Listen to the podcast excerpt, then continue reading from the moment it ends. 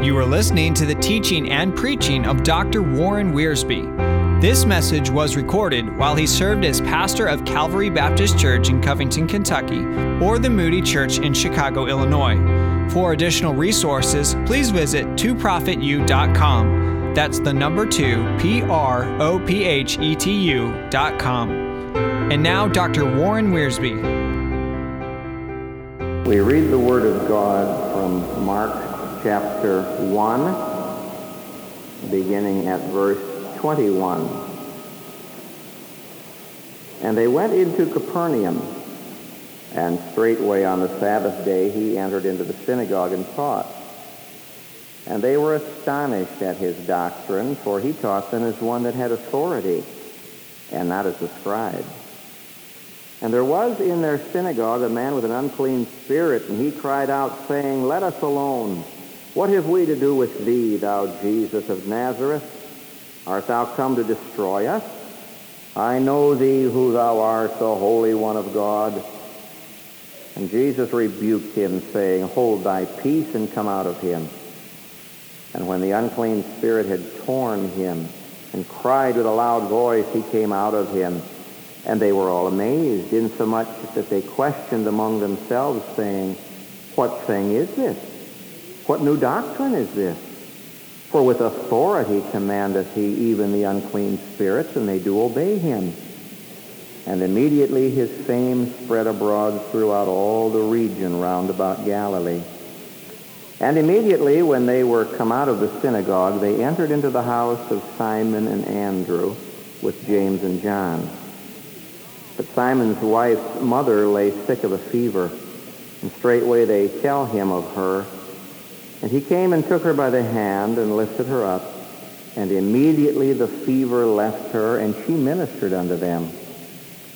And in the evening, when the sun did set, they brought unto him all that were diseased, and those who were possessed with demons. And all the city was gathered together at the door. And he healed many that were sick of diverse diseases, and cast out many demons, and permitted not the demons to speak, because they knew him. And in the morning, rising up a great while before day, he went out and departed into a solitary place, and there prayed. And Simon and they that were with him followed after him. And when they had found him, they said unto him, All men seek for thee. And he said unto them, Let us go into the next towns, that I may preach there also. For therefore came I forth. And he preached in their synagogues throughout all Galilee and cast out demons. The blessing that came to Peter can come to us.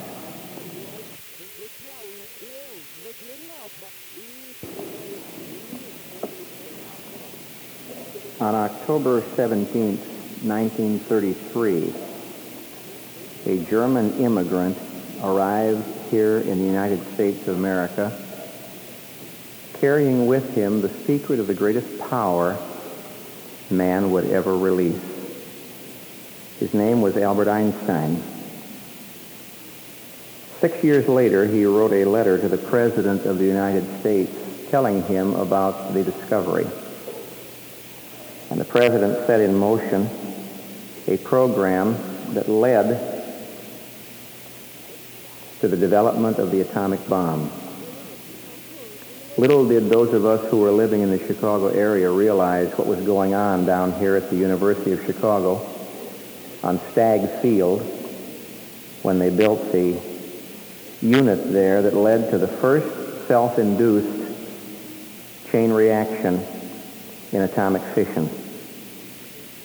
Of course, the result was the complete devastation of Hiroshima Nagasaki and the ending of World War II. One man came walking into our country and held in his hands the secret of the power that runs the universe. Many years ago, a man came walking into Capernaum. His name was Simon Peter. He had a home in Capernaum. He was with Jesus Christ of Nazareth. And Peter's home became a focal point for the releasing of the greatest power the world had ever seen and ever will see. Not power to destroy, but power to build. Not power to kill, but power to save. For Jesus Christ had taken hold of the heart and the life and the home of Simon Peter, and things were happening. Now, if you and I were to interview Simon Peter, in his home in Capernaum, the first question we'd ask is, uh, how come this is such a popular place? My, people are gathering at the door. Well, he says, uh, miracles are taking place.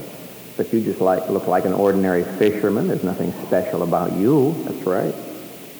Well, Peter, we understand there's been healing in your home. We understand that your life has been changed. We understand that the neighborhood has been changed, the city has been changed. Now it's spreading all throughout Galilee. What is the secret of all of this? Peter, why is it that you and your home should be the focal point for such tremendous miracle power? Well, Peter would give three reasons for that. And Peter would say, you know, what's happened to me can happen to anybody. It can happen in your home. It can happen in Moody Church. It can happen in your life. You and I can be the kind of people who are channels of miracle power. Not necessarily for the healing of the body. That wasn't the greatest need in Capernaum. Delivering people from the power of darkness.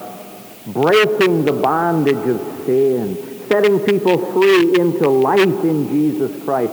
That is the greatest thing we can do for the city of Chicago or for anywhere else. Jesus had to say one day, And thou, Capernaum, though thou be exalted to heaven, thou shalt be brought down to hell.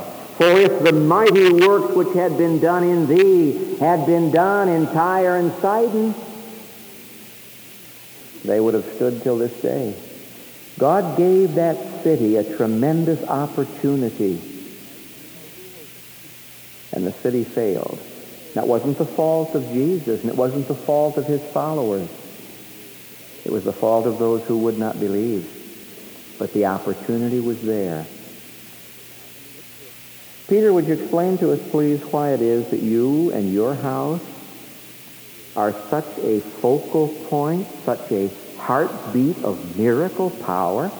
Well, there are three reasons, says Peter. First of all, I entered a miracle family.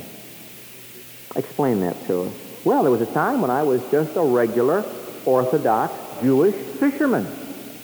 And I kept an Orthodox kosher home, and I obeyed the law. And I never ate anything I wasn't supposed to eat, and I never defiled myself with the things around me, and I did my best to seek to please the Lord. How did it work out, Peter? It was a yoke. My family and I wore a yoke, and it was so heavy. We weren't able to bear it. And we began seeking for the one who had been promised in the Old Testament scriptures, the Messiah. You mean to tell me, Peter, that um, being a good Orthodox religious person does not save you? No. We never saw any miracles wearing the yoke. We never saw any miracles obeying the law. It would have been a great miracle if we could have been delivered from this. Well, what happened? Well, a preacher showed up named John the Baptist. And John the Baptist never did a single miracle. People would watch. He never did one miracle. But he preached about the Lamb of God who takes away the sin of the world. And one day, says Peter, my brother Andrew came home and he was different. He was different. And he said to me, Simon, we found the Messiah. You've got to come. And so I went with him. Anyone whose life was changed like Andrew's was changed, I wanted to know why. And I went. And I met the Lord Jesus Christ. And he looked at me and said, I know you. And I'd never seen him before. I know you. Your name is Simon. But you're going to be Peter, a rock. And I laughed when he said that. A rock. There's nothing about me that's stable. I'm rather unstable. I'm, I'm just a little bit impetuous. I'm just an ordinary fisherman. Ah, but you're going to be a rock. You're going to be the kind of a person I can build with and build on. And, says Peter, my life was changed. I entered a miracle family, the family of God. Well, of course, you know the rest of the story. He came home and he said to his wife, Wife, I've experienced a miracle. I can't explain it, but it's real. There is life within me. We have found the Messiah. I want you to know him. And Peter had the joy of leading his wife to Christ. And then Peter and his wife had the joy of leading her mother to Christ. And so you had Simon Peter and his wife and his mother-in-law and his brother Andrew, a family of four in that little ordinary house in Capernaum. Ah, but they had entered into a miracle family. They had been born by the miracle power of God. That's the way it all begins. You see, they'd experienced this miracle birth, and they were in experiencing miracle blessings, and they were facing miracle opportunities, and when they woke up in the morning, they never knew what was going to happen next. Life was no longer just the, the boring experience of what's the weather today, how are the fish doing today, are the nets all ready, are the boats in good shape, eh, no more of this dull routine of life as usual, cookie cutter days, carbon copy days. Every day was a different day. Every day was a challenging day. Every day brought some new miracle, something that Jesus was doing. And, says Peter, the reason my life and my home have been channels for miracle power is because I've entered a miracle family. Have you entered that family? Or are you still wearing the yoke of some religion? It doesn't have to be Old Testament Mosaic law. It could be any religion. Are you seeking to please God in your own strength? Are you wearing a yoke, a burden? Oh, how Peter must have responded in his heart when he heard Jesus say in that marketplace in Capernaum, to those people who were so harassed. Come unto me, all ye that labor and are heavy laden, and I will give you rest. Take my yoke upon you and learn of me, for I am meek and lowly in heart, and you shall find rest unto your souls. For my yoke is easy and my burden is light. And Peter could step up and say, I know he's telling the truth. For there was a day in my life when I exchanged the yoke of religion for the yoke of redemption. I changed trying to please God to receiving him as my own Lord and Savior, and oh, what a difference it has made. And my life is now a miracle because I entered a miracle family. That's the first reason. But Peter, there must be more to it than that because a lot of people have entered into that miracle family and nothing's really happened in their lives. Oh, they're saved. They, they know they're going to heaven, but their homes are not any different. Their lives don't seem to be channeling the power. Isn't that a tragedy? Isn't it tragic that of all of the thousands of believers in the city of Chicago, so very few seem to be channels for the miracle power of God. Here's a man who has the whole city gathered together at his door. Peter, there's got to be more to it than that. Yes, there is. Yes, there's a second reason why God is channeling his miracle power through us. Not only did I enter that miracle family, but I am enjoying a miracle fellowship. I'm following Jesus Christ. You see, fellowship with Jesus Christ is the basis for power. Not just salvation. Not just trusting him. Fellowship with Jesus Christ is the basis of power. what the lamp does when you put the plug in the socket. The life does when you fellowship with Jesus Christ. Jesus said to Peter, follow me.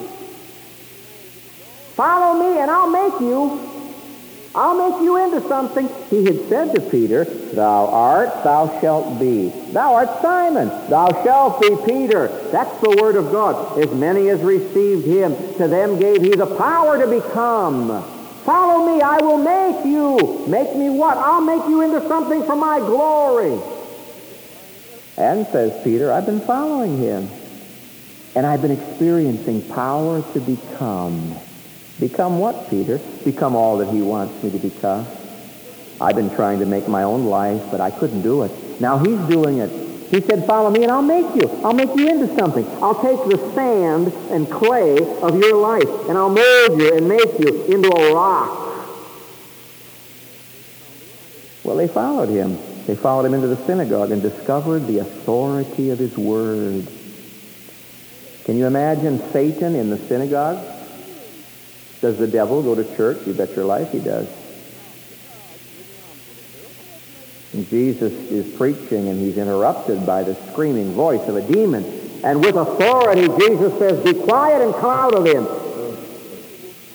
And the demon was muzzled and he came out and the man was delivered. That's authority. You see, when you follow Jesus Christ, when you fellowship with him, you share in the authority of his word. Do you mean he has authority even over Satan? Of course. That's why Satan hates us, because we belong to one who has absolute authority in heaven and on earth. Does he have authority over demonic forces? Certainly. He even has authority over diseases. Oh, says Peter, I'm enjoying a miracle fellowship. I always thought I had a good time fellowshipping with my fisherman friends. We have a tremendous comradeship. But oh, what I have experienced since I've been fellowshipping with Jesus Christ. After the synagogue service was over that Sabbath morning, they went home and they took Jesus with them. Wouldn't it be wonderful if everybody who came to church on Sunday took Jesus Christ home with them after the service? I fear that some of God's people find Sunday morning somewhat of an evangelical rat race. Where's my this? Where's my that? Where's my Bible? If you'd been using it all week, you'd know where your Bible is. and get in the car and fuss all the way to church, pull into the parking lot, adjust your halo, come walking in very piously, go through the service, get out, get back in the car, and start fighting again. Are you going to take Jesus Christ home with you after the service today? They did. They went home with the Lord Jesus because Jesus later on said, If any man love me, he'll keep my word. And my Father will love him, and we will come and make our abode with him. Don't you like that? The Lord Jesus Christ just wants to move in. He said, My Father and I want to move in, and we want to fellowship with you. Can't I go home with you? Now, there are some homes where Jesus cannot fellowship. Over in Ephesians chapter 3, the Apostle Paul is praying an interesting prayer. Verse 17. He's praying for Christians. That Christ may dwell in your hearts by faith, that ye being rooted and grounded in love. Now that word dwell means feel at home.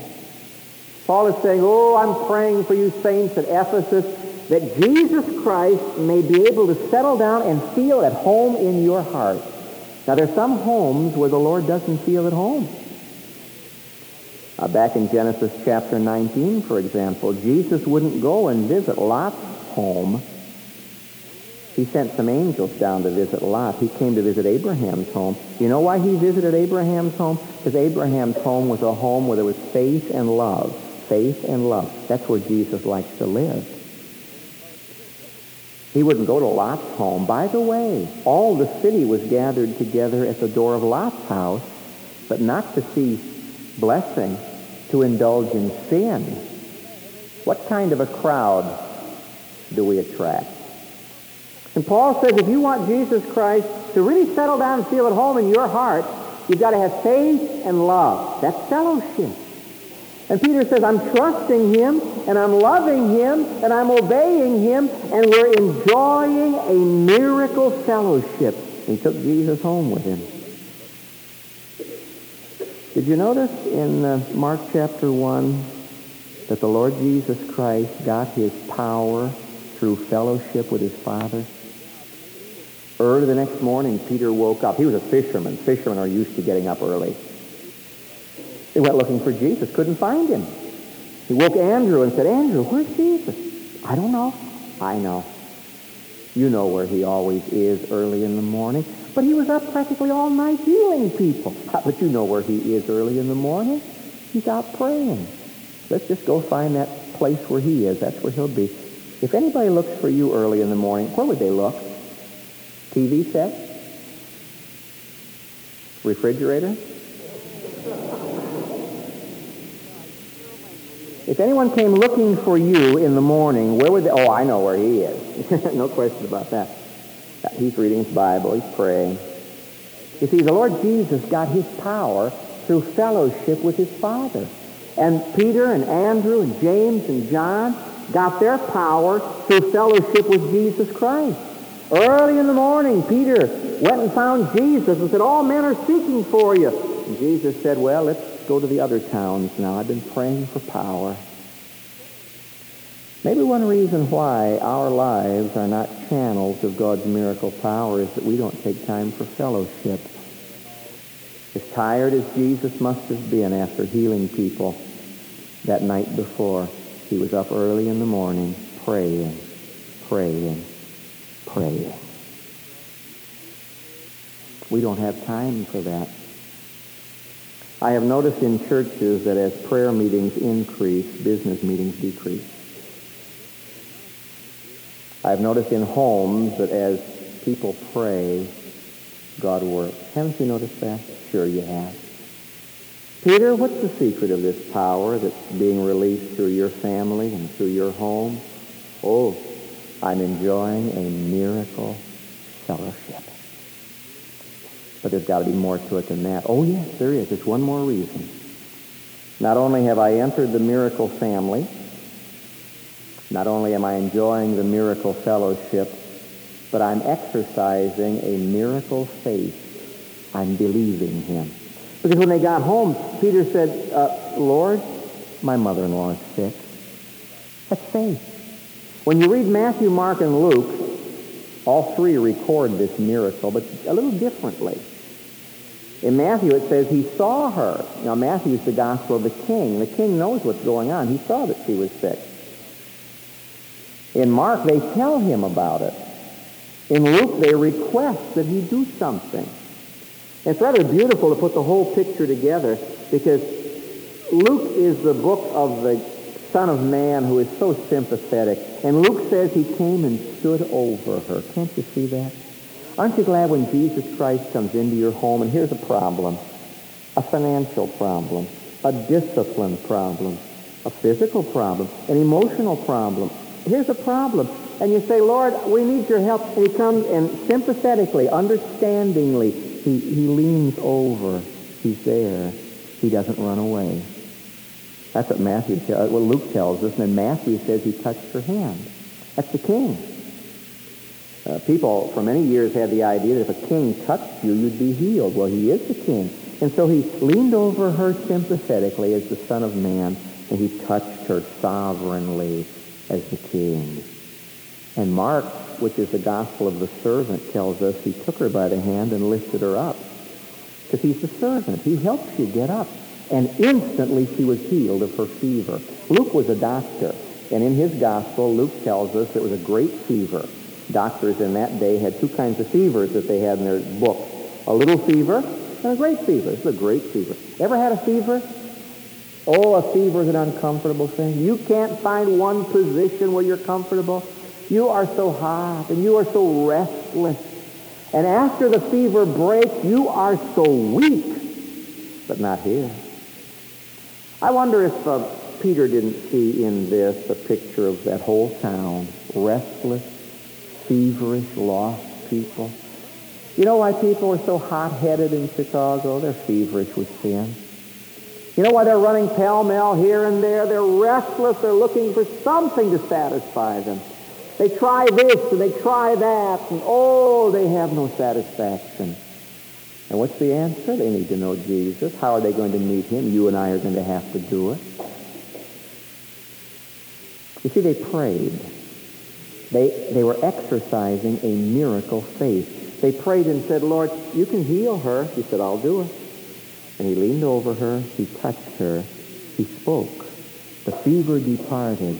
He lifted her up. And guess what happened? She began to serve them instantly. She didn't say, oh, I've got to recuperate for two weeks, go out and get me something to eat. Instantly, she began to serve. You know, that, that needs to happen here in Chicago. We need to meet people and introduce them to Jesus Christ, and when he heals them of the fever of their sin, they're going to serve him. They're going to fill the places that need to be filled and do the job that needs to be done. She went right back to her everyday task and served the Lord Jesus. Now, it was a Sabbath day when this happened, and uh, she went out of her house, and her neighbors said, well, you're well. Oh, you were so sick yesterday when I brought you that bowl of soup. Jesus healed me. He did what? He healed me. And by evening, the Sabbath was over, you see. They weren't allowed to have healing on the Sabbath. By evening, the whole crowd, the whole town, was gathered together at the door. Wouldn't you love to have the whole town gathered at your door? What would you do if they came? Would you tell them about the Lord Jesus? That's what Peter did. And Peter stepped out into the courtyard and said, look, I want you to meet a miracle. I want you to meet your Messiah. I want you to meet Jesus Christ. And Jesus stepped out. The demons began to scream, and Jesus rebuked them, and he touched the little babies who were sick, and he healed them. He took the little children, he loved them. And you know what? The next morning when that town woke up, everybody was well. It was an amazing thing. Health had come into the town. Healing had touched them.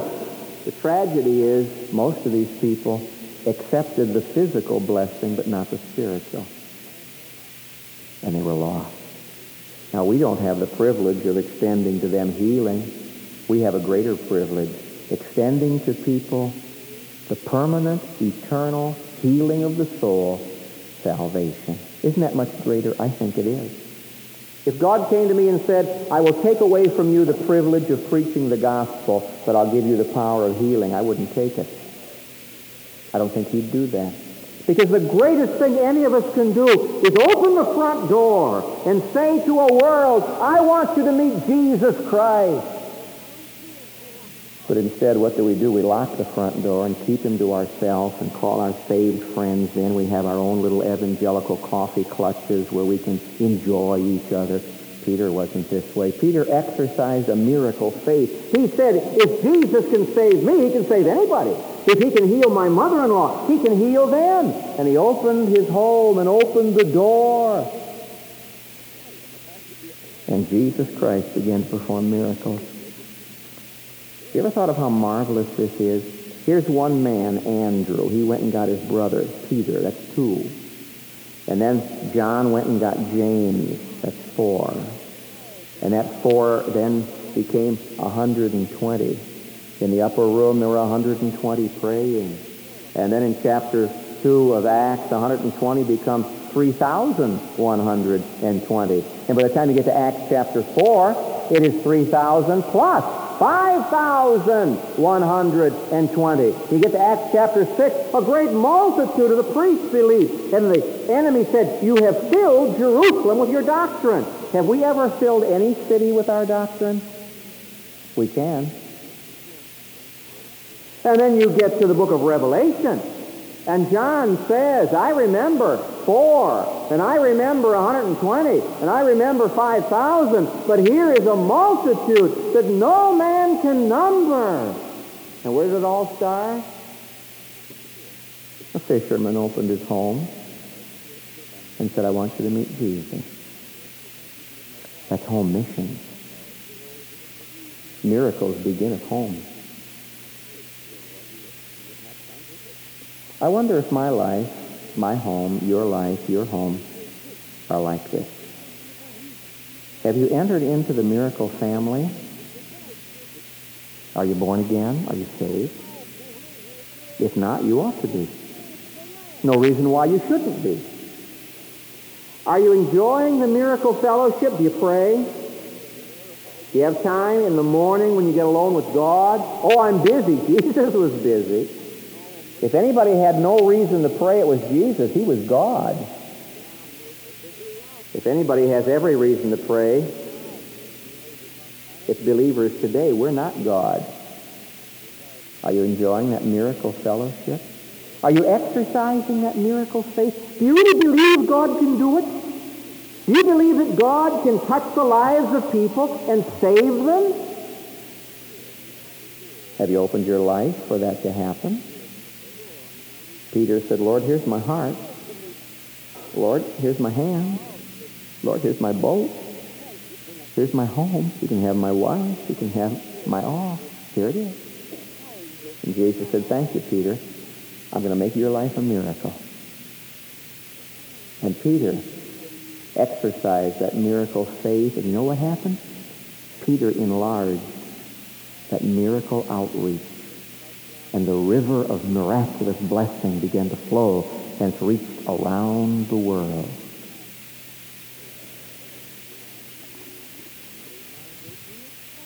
It's all miracle from start to finish. And it comes when you'll say, Lord, here I am. Use me. Heavenly Father, in these days of unprecedented opportunity, we confess that we have failed in so many ways, and yet we want to be channels of your miracle power. I pray for those who have never entered the family that they'll come today and be saved. I pray, Father, for Christians who have been neglecting that miracle fellowship. Oh, God, get them back to the Word of God in prayer. I pray, Father, that if any of us are not exercising that faith, oh, Lord, forgive us for our unbelief. And he could do there no mighty works because of their unbelief. Lord, do mighty works in our homes, our lives, this church, this needy city. Do mighty works.